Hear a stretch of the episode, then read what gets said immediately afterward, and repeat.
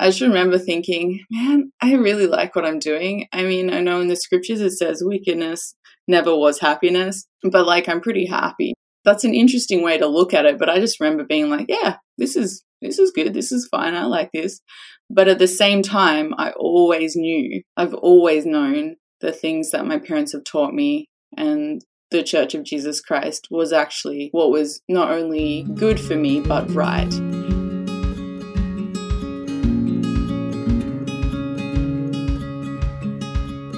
Recently, our Latter day Prophet President Nelson warned that in coming days, it will not be possible to survive spiritually without the constant influence of the Holy Ghost.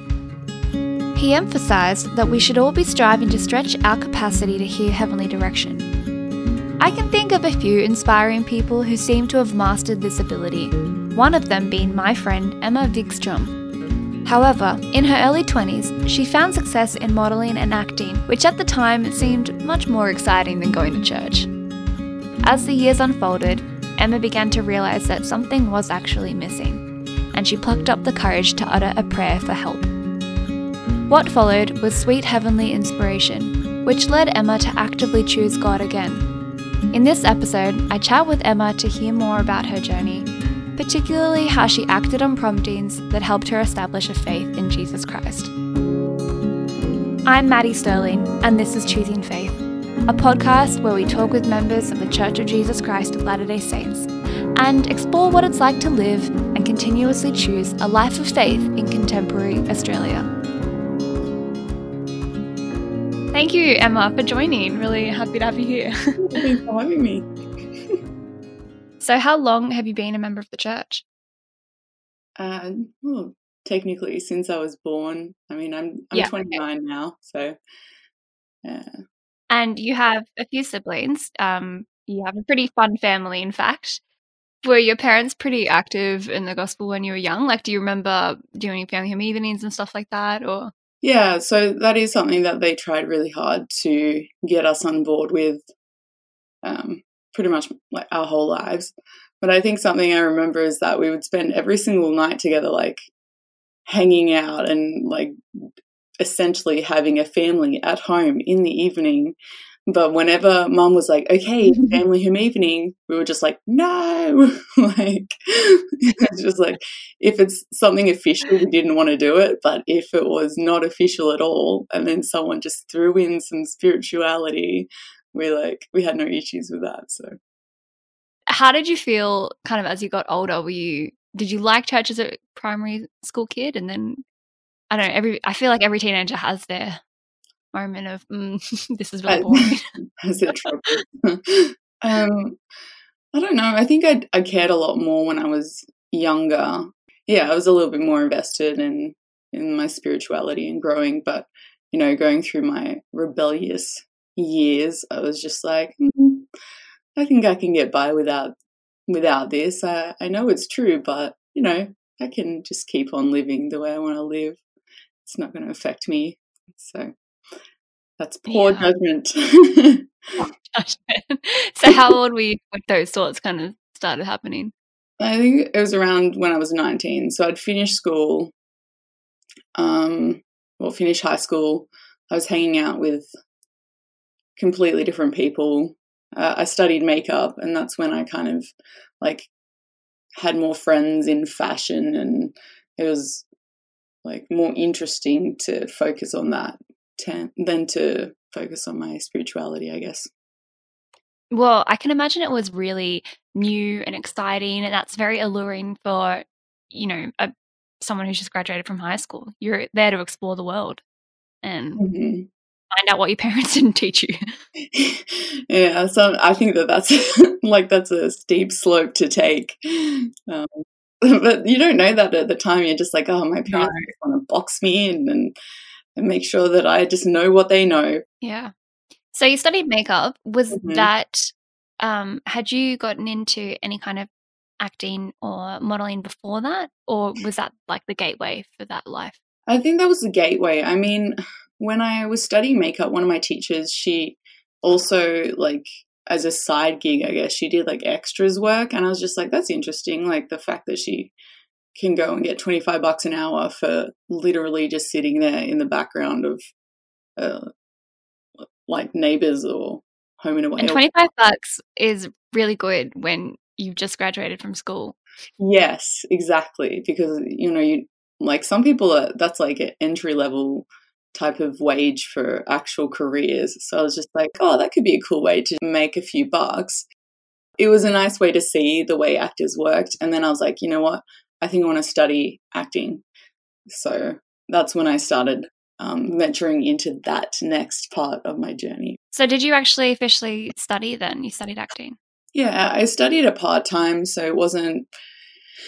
Um, yeah, it wasn't a full time commitment in that I would go every day and spend time in black clothes doing weird stuff with other kids. It was just like a couple of days a week, and then I'd like focus on getting um, like acting work or just there's like a couple of websites you can get just like acting work for commercials and things or just not like mainstream television usually things like music channels and music videos and things that kind of you don't really need specific background in acting to get those kind of mm-hmm. jobs but um, if they like your look for example then you're more inclined to get work that way yeah, that's interesting. You, um, I remember when we first met, had this huge Instagram following. I just remember being so impressed that you'd built up this community and you'd built up this look, which was really awesome. Mm. Were there people that reached out to you because of those pictures? Yeah, I mean, something that I found really interesting, I mean, I guess with Instagram is that it's it was a completely different stage in in finding work because I guess millennials experience this that no one else had before in any other generation is that if you had a certain Instagram following or a certain look, um, you're more inclined to get people like send you messages and, and be like, hey, can you represent this and this? And I'll send you this and this. But like mm. back in the day, you had to you had to specifically um, find an agent and work out a certain like in terms of exercise you have to make sure that you keep yourself in a specific physical condition for example but it was more flexible in that um, in this day and age you've just got to kind of have a little bit of a following you've got to make sure people know that um, other people are looking at your work and then that kind of makes you like more likely to receive clients for example so Mm-hmm. So that was interesting. So at the same time as your Instagram, um, you know, community that you were building up, you also had an agent though, right, for your acting? I did have an agent, but bless them, I didn't get any work from them. All the work that I did get was something that I found independently and that I was allowed to get on my own. Um, so, or like through like a modeling agent as well. So I had two different agents, which was mm-hmm. kind of a little bit of a conflict of interest. But yeah, I got way more work from them than I did from my acting agent. So that's just the okay. case sometimes. Yeah. So did you end up just doing more modeling work then by default, just because that's what kind of was available? Or? I guess so. I mean, the reality of my short lived modeling career, so to speak, was that for the most part, it was just collaborations, just like people scratching each other's backs. I think the money that I earned, like in the whole time that I did as a model, is far less in the few years that I did that than I earned in a few months in acting or voice acting. Wow, interesting. I would have thought that more money would have gone to modeling just because I don't know, it seems to be more um frequent. Yeah, I mean, even the the best paid models when they do covers of really renowned magazines, they make all but three hundred dollars, for example, because it's like everybody's back is still being scratched. Like, who do you pay when every single person is a like is the talent? Like the photographer's the talent, the the stylists are the talent, the models the talent. So who pays who? So yeah, good point.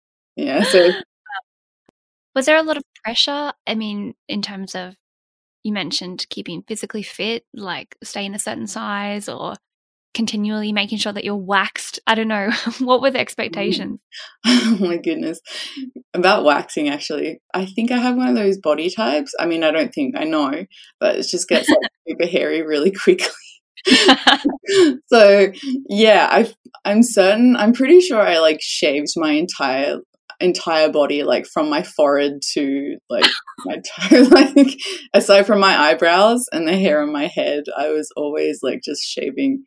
Yeah, it was it was crazy. But yeah, in terms of like physical fitness and appearance, it was there was pressure, but not as much. I think because one, I wasn't with uh, the more prominent agents, and so I think that wasn't as monitored and at the same time I had this like specific look at the time that people were interested in, or I had Instagram, um, those kind of people. So it didn't matter as much to be a specific look as it would have meant in in the nineties to be five foot eleven and just like next level thin.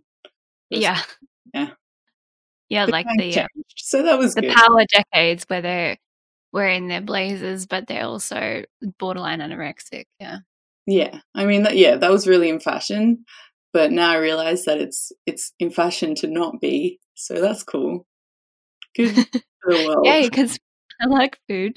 yeah. yeah. Yeah, I'm right there with you. Were you able to mentally separate yourself as well from maybe like the industry expectations and what you wanted for yourself or did you get sucked in a bit because i feel like if i was in that world i'd just be constantly comparing myself to everyone yeah like i think i did get sucked in a bit i think i got in a little bit over my head in that i thought what what what i was doing was a little bit more important than like my own personal growth for example and so mm-hmm. um yeah i spent a lot of my time um, making sure that I guess I would fit some specific standard in in that part of the world, um, and not really focus on the things I knew to be true or things that I knew that I wanted to actually have. I mean, speaking from a faith perspective, I've always known that I wanted to get married in the temple, not just get married in the temple, but have a an eternal marriage, which is kind of I think the difference um, in that we can always aim to to have a, a certain ceremony in a beautiful place, in a holy place, but um, it's not meaningful at the end if we're not going to strive to maintain that in a in continually a, exactly in an eternal way. So, mm-hmm. um, yeah, I always knew I wanted that, but I wasn't doing what I should have been doing in order to achieve that. So, yeah. Was there a strong, I don't know, drug or party culture within that industry? Were you um, able to um kind of opt out if you didn't want to be there? Yeah, I mean, there was. It was really kind of just the norm, I think, to party and to take drugs and things like that. I actually didn't get involved in that part of it, which was I'm really grateful for. I mean, I did attend parties and I was around that, but I don't know, there was a part of me that was just like, I'm never, ever, ever going to touch alcohol or drugs. But yeah, it was a little bit disheartening because it was a lot of really young girls that were very, very impressionable and didn't really have any friends until they started modeling, for example. And then mm. that's when they really got into heavy partying and drugs and like everything that comes with that. So I don't know where they are now, but hopefully they've uh, moved on as well and started. It is really difficult, I think, for people who don't have some kind of external community from school. If you're not going to uni and you've left school, like how do you meet people and how do you support yourself through the next decade of your life when you've got to make so many difficult decisions? Yeah. We're really lucky to have um, just an instant community. Yeah, I agree. So, how long were you in the modeling acting industry for? And was there a, a, transition time when you decided to focus a bit more on church or? Um, I think I was in that like scene for about three years, probably max Mhm. four. It was a really interesting time of my life because I'd finally moved out of home and I was just like, cool, I can just do whatever I want. Like it was just really um, a, di- a self discovery time, one can say. But um, yeah, I was I was 24 and I was like doing some things that I'd never let myself do earlier on in my life, and I just remember thinking, man, I really like what I'm doing. I mean, I know in the scriptures it says wickedness never was happiness, but like I'm pretty chill, like I'm pretty happy. Pretty like happy. and i know that that i mean that's an interesting way to look at it but i just remember being like yeah this is this is good this is fine i like this but at the same time i always knew like i've always known the things that my parents have taught me and the church of jesus christ was actually what was not only good for me but right and so I had to kind of have a battle within myself. It's like, okay, this is this is the time in where I choose which path to take. And I don't know how how I got to this point because when you're kind of doing the wrong things, you you're not really focusing on whether or not you're going to pray because I wasn't doing that for a period of time, but um somehow somehow I I was able to get on my knees and say, look, I I like what I'm doing. I'm having a lot of fun. I'm not unhappy with my life, but I know it's wrong. So, God, would you help me um, want to change? And I think sometimes it's the best thing to just have an honest conversation um, with our Heavenly Father and not, you don't have to hide. You don't have to hide who you are and what your feelings are because He knows you. And so I was able to be really, really blunt and say, look, I like these things I'm doing. Um, help me to not want to do them anymore. And prayer works because somehow it, it, it got me changing. That's a brave prayer. Yeah, I don't know why it happened. I really don't. but I, I do like that you prayed um, for the desire to change yeah, I just don't think I had the strength to change. I didn't, I mean, I didn't want to. So I was just like, oh, well, try the next best thing, pray for a desire. no, I think that's really wise. Hmm. I have prayed not really wanting to hear the answer, mm-hmm. and they're really scary prayers. yeah. So after that, what did it actually look like for you to focus more on God? Did you just start praying a bit more? And okay, so I was living in Surry Hills, and there were like two. I think you can choose from three wards. Uh, if I'm not mistaken, you can choose between three wards as to which one you're the most comfortable with. There's, and so for me, I was just like, oh, this is chill because whatever ward I don't go to, the other wards will think that I'm attending the other wards. So it was kind of a really great um, ploy. But um, I had this missionary friend that was in the South Harbour ward, and yeah, she and her companion just worked really hard on being my friend and spending time with me and not being not being a for, in a forged relationship or a friendship that I that a lot of people kind of like I know that missionaries are doing the right thing and caring and they really do care but sometimes it's a little bit harder because it's not something they've ever done in their life before is to friend befriend a stranger who's not so much coming to church and doing the things that they should be doing. So um yeah that's when you're missionary you clearly have an agenda. Not yeah. that it should feel that way but no. it, it, kind of is. But, yeah but some people feel that it is and they're like oh the missionaries are calling me again. It's because i'm not going to church. But it's because it's it's really difficult to convince someone that you actually care when it is your job to care.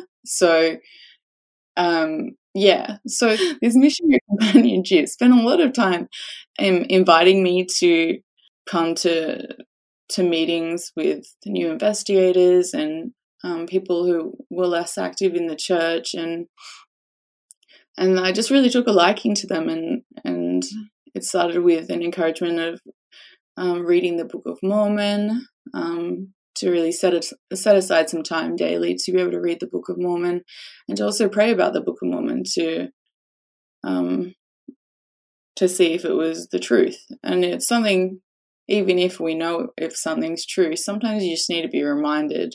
Um, and it, yeah, I guess it just started from there, and it just grew and flourished, which was really cool. And I'm still friends with that missionary today. She came to my wedding. Uh, now she lives in in Europe as well. So so it's pretty cool. I remember her. She was really lovely. Yeah, she's awesome. she's like the best. Most eligible bachelorette, I would say. Most eligible. so was um obviously, you know, you had a really good friendship with them and they kind of set you on a spiritual path, but was it their influence that led you to think about being a missionary yourself? Um, I think it was a lot of personal experiences, but something that I found really interesting was I lived in this building with people who had gone through um, gone through a lot of problems. So, like, part of the building was just I would say just people who want to pay a little bit less to live in the city, and another part of the building was people who had gone through um, certain situations, like perhaps drugs in their life. And so I, I made a lot of friends around the area because they were all actually really, really lovely.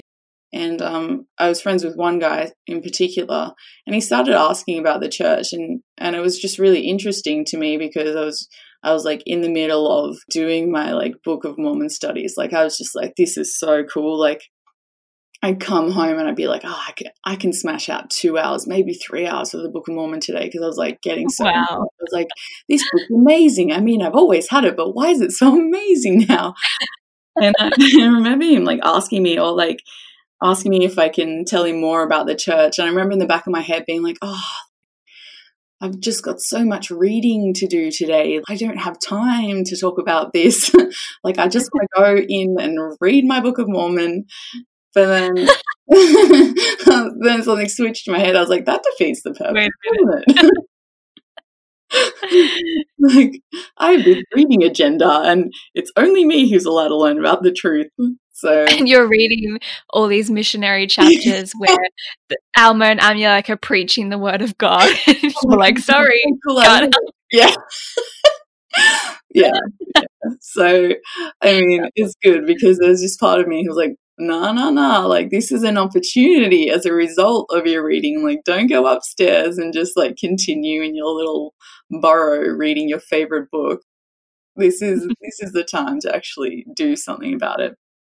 And so he really he was a really good influence on me as well. In um, in that I was able to see a person because um, he was really interested in in the church and and growing in the gospel and so I was able to see him from ground zero to having the most shining testimony ever to to joining the church and being able to share his testimony with other people um, was a real strengthener for me. And so that was another another part in in what made me want want to be able to do that at least full time for for 18 months what a precious experience. And to have that even before you became a missionary, knowing that the principles work, that there are people out there who are yearning for a bit of a greater purpose in life and mm-hmm. and that people do really find God. Um because it can be disheartening as a missionary if you're mm. just seeing rejection after rejection, but you kind of already had that experience to go off.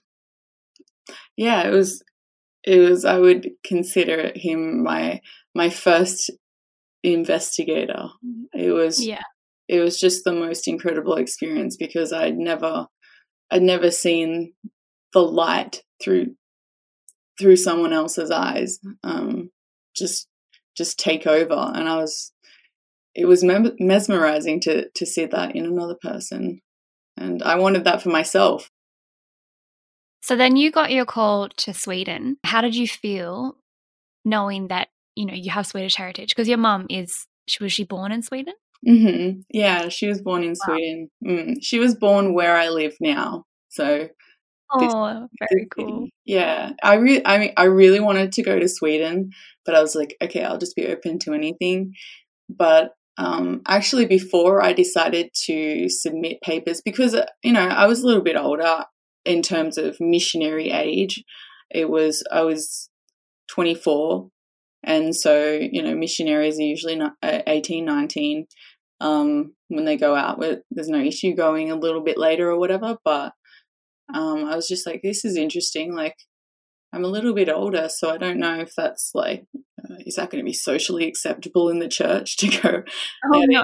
24 but um but i was that what actually got me to submit my papers was was actually a dream that I had. I was it was I guess in the the midst of a time where I was really learning about the Book of Mormon and and learning about the missionaries in in the book and I had this dream where I was opening up this envelope and it said um, Sister Wilson, you are hereby called to serve as a missionary for the Church of Jesus Christ of Latter day Saints dot dot dot. Um, and I knew in that dream that I was going to serve somewhere in Europe and that I was going to go out um, at the end of the year. That I was going to wait a couple of months before I were mm-hmm. to go out. And so after that dream, I was just like, you know what? Cool. Like, I mean, I've only had so many dreams that really affected me in a way in which I would act upon it because it didn't feel like something that I would have just made up in my head it really felt like it was something that had come to me and so I was just like, nah, that's where I'm going. That's that's where I'm going. I've decided. and so it was really cool and really humbling to see see the word Sweden on that fateful piece of paper. Mm. Mm. Yeah, it is beautiful to see so many missionaries getting called to their um, you know, the land of their ancestors. Yeah. I felt a connection when I got called to England as well, just because I have so much family history from there. And it certainly made me appreciate um, every moment of being in that country. You look at it from a, a different lens, I think, mm-hmm. a much spiritual lens. Yeah, you see it as your family, you know, like this is my yeah. family. I want to bring my family um, back to the fold you you see it in a completely different way i think i just don't know if i would have been able to do it the way that i did it if i had been in another country because here i was just like this is where like these people are related to me like this is my blood so it's mm. really special I'm sure we could talk about your mission for hours. So I might just narrow it down to one question, which mm-hmm. is what's the one thing that you really loved about it and that you missed when you came back to Australia? Hmm. The two things that I, I thought I did not want and did not love before I went on my mission was one, Americans. I was just like, I uh, like before leaving on my mission, I was so adamant. I was like, I'm never gonna get sucked into Americans. Like, I'm never gonna be friends with Americans. Um, because I was like, they're just so positive and they smile all the time. I can't deal with it. so I was just like, they're annoying. But um, I think that that's one thing that really, really changed. I think changed my soul in a lot of ways was being around American people because they, I guess, they have a culture of being, uh, being positive and go getters. Yeah, they're that's really part of their like their personality as a culture. when I spent time with these Americans, I was like, it changed something in me, made me want to like smile more and be like a little bit more open to other people as opposed to a little bit of a sarcastic Australian. Yeah, so Americans, and the second thing was companionship. I think because I've always really liked being alone, um, I'd see that like there was never it wasn't loneliness but it was solitude for me. It was being alone was just like this is me in my zone. That's why i'm a bit of a, a night owl. I like to stay up late because it's kind of like you get this piece of the world to yourself because everyone's Mm-hmm. asleep and you can just like do whatever you want. And so that's one thing i learned was that you, you can do so much more with the right person than you can on your own. And it is definitely overwhelming at first. And I remember feeling stifled. but definitely that's what I miss as well coming home and realizing just, no one's here with me all the time to appreciate this moment or look at that funny man who like dropped his burrito. Like, I can't laugh at anyone about this. Um, and yeah, it, it's really beautiful having somebody that you, you work through hard challenges together with. i agree Well, you do have a companion now, a permanent one, not going to be transferred out anytime soon. How did that happen? So, because after your mission, you moved back to Australia. How long were you home for? Um, I think I was home for about two. No, it could have been three years. Yeah, I was home for three years. I was in Sydney for two years, then I moved to Melbourne for a year. Yeah, at the end of my time in Melbourne, I came to Sweden in, in this area where my mom's from, which was al- also the second area I served in. But um, yeah, it's interesting because when we were like when I was on the mission and he was in this ward, like it's not like we had a, a bond or a connection or or anything. I mean, he was um, assistant ward mission leader, so he was there all the time, but I just don't ever remember noticing him like that. I mean, yeah, he was just a guy. So he's Swedish by birth, like he was born there. And Mhm. awesome. Yeah, so all of his family's from Sweden, so he's a full Swede. well, I love this story, and you shared a little bit um, online and kind of written out your story. I love the story of how you were inspired to move back to Sweden in the first place. Hmm, yeah, I mean that was that was a really cool time in my life as well. Um, I was visiting the US at the time actually, and I was going. I, I was living in Melbourne, visiting the US, but I was going through some pretty like rough. It was like a rough period. I was like, ah, I don't know what's happening. Like, I'm not dating anyone. I don't really care. I don't know where I'm meant to be and what I'm meant to do next. But I was talking to a friend who also served in the mission, and we were just going over like, you know, what should I do next? What's my next plan of action? Um, and then we were just like, okay, so maybe it's time that that I pray about it. And so he left um, after we were speaking, and I decided, okay, so maybe I need to um, do some reading of my scriptures and and pray about this. I mean, prayer is just like something so. It sounds so simple to turn to, but it's just one of those things that I feel like even if we do it on a regular basis, sometimes we're reminded of how powerful it is when when it's a time in which we really really need it the most. And so Mhm. I had because I was traveling and everything, I really like to read physical pages um, of my scriptures. I think that that kind of brings a little bit more tangibility to the words that I'm reading. And so my Swedish scriptures, it doesn't have the Bible with it um, because we don't have a standardized, uh, like a church edition of the Bible in Swedish. So it's a completely different book. A few people di- read different versions of the Bible in Swedish. So I, Mhm. I had a smaller set of scriptures, and so I was like, "Oh, I'll bring my Swede, my Swedish scriptures, and that's what what I'll read when I'm over in the US." And um, so I was just like, "Okay." So I just sat there and decided to to read my scriptures, and I decided, okay, I should I should pray about what's going on in my life, what's going on in my head. And then this overwhelming feel, feeling came over me. I was just like, make sure you make sure you pray in Swedish. I know you like to pray in Swedish for the most part, but this is it's really important that you do pray in Swedish. And so I was uh, kneeling to pray. Um, I was talking to my Father in heaven, and um, when I opened my eyes after praying, I looked at the bedside table of the the house that I was staying at, and it had there sat my my Swedish scriptures um, next to this, I guess, um, you know, like Macca's Toys. They they have the place called Max here, and it's uh, like a fast food restaurant.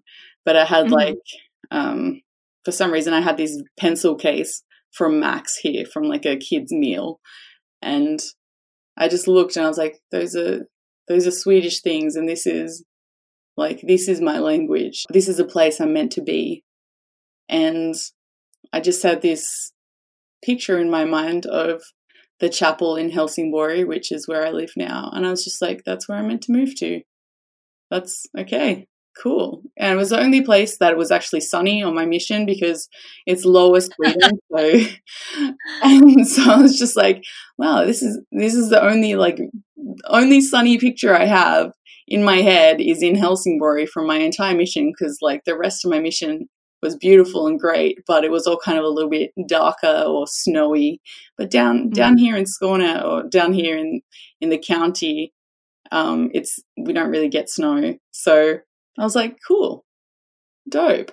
I think I'll just move there. like I can do sun. Yeah, like especially for an Australian, I was just like, I don't know if I could move up north where they get two hour days or the whole day in winter is just completely dark. Like I just nah. I don't even know how you served there, but good on you. yeah, no. I, would, I, I struggled in England with no sun. Oh man, it was hard. Yeah, crazy. So you, uh, that is amazing. So you had this just clear, really clear picture, and you thought, right, I'll do it. Was there any fear at that point about moving, or just it just felt logical? And um, you're like, yeah, I'll go.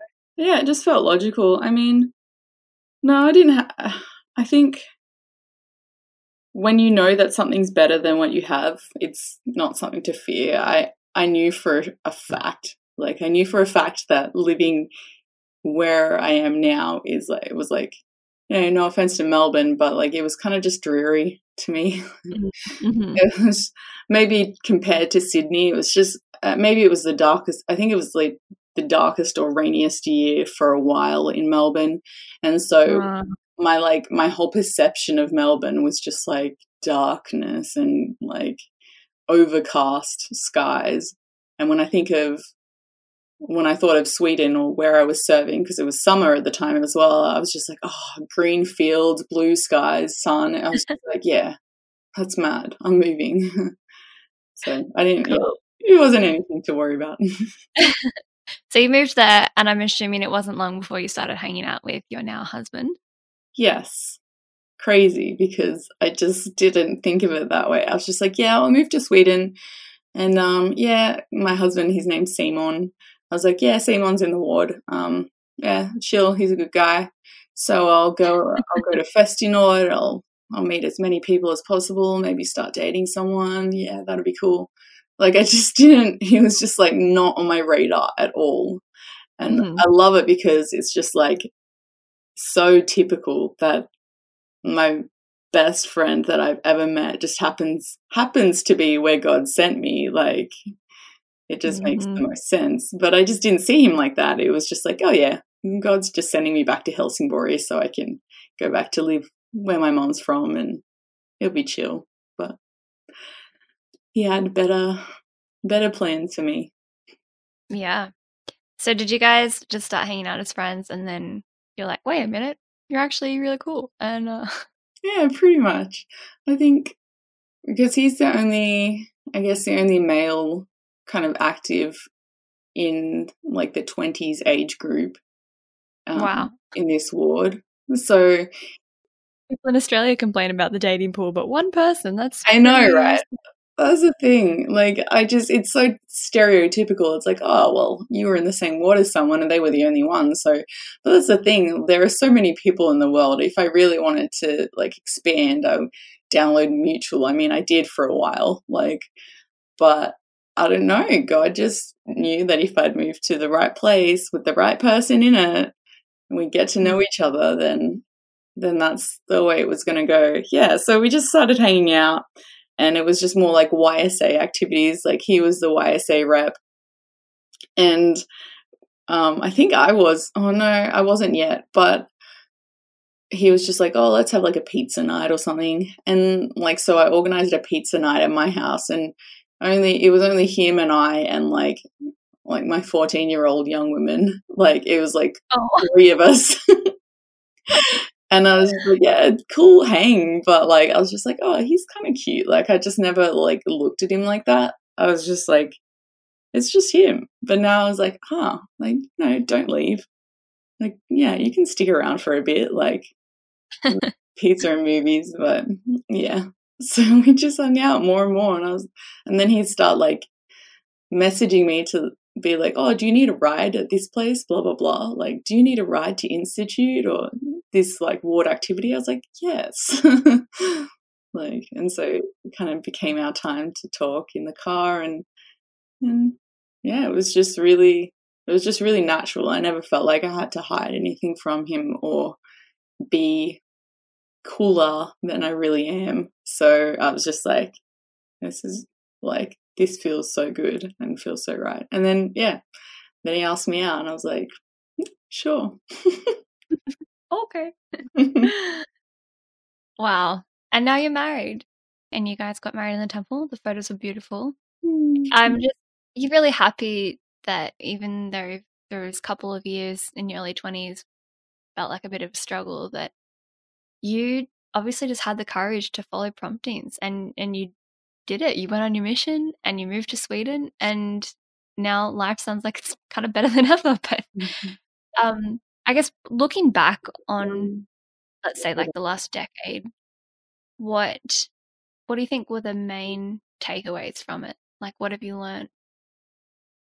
In the last decade that it's the the little things that we learned as children that affect our lives the greatest as adults. We learn primary songs, we know to, to listen to uplifting music, we learn how to pray, we learn how to read words of prophets, living and those who have passed. And I think it's the the things that we learn as children are the things that are really going to affect our lives the the greatest as adults. Well, that's that's my takeaway. Oh thank you. That's really beautiful. Mm. um just a final question for you and then i think we should wrap it up. The title of this podcast is called choosing faith and mm-hmm. i think it's an apt description for you know just reflecting how difficult it can be to follow God in a contemporary society mm. and to, to listen out for those promptings. So, what does choosing faith look like to you? Hmm. Choosing faith looks like um, a specific decision made on a daily basis. So, it is it is really just that to making a conscious effort to to be faithful and to follow God. Because in in in this day and age, like like you're saying, it's not something that we can just fall into. The world and and our faith are so different from one another now that it's important to make a specific and conscious effort to have faith and to be faithful.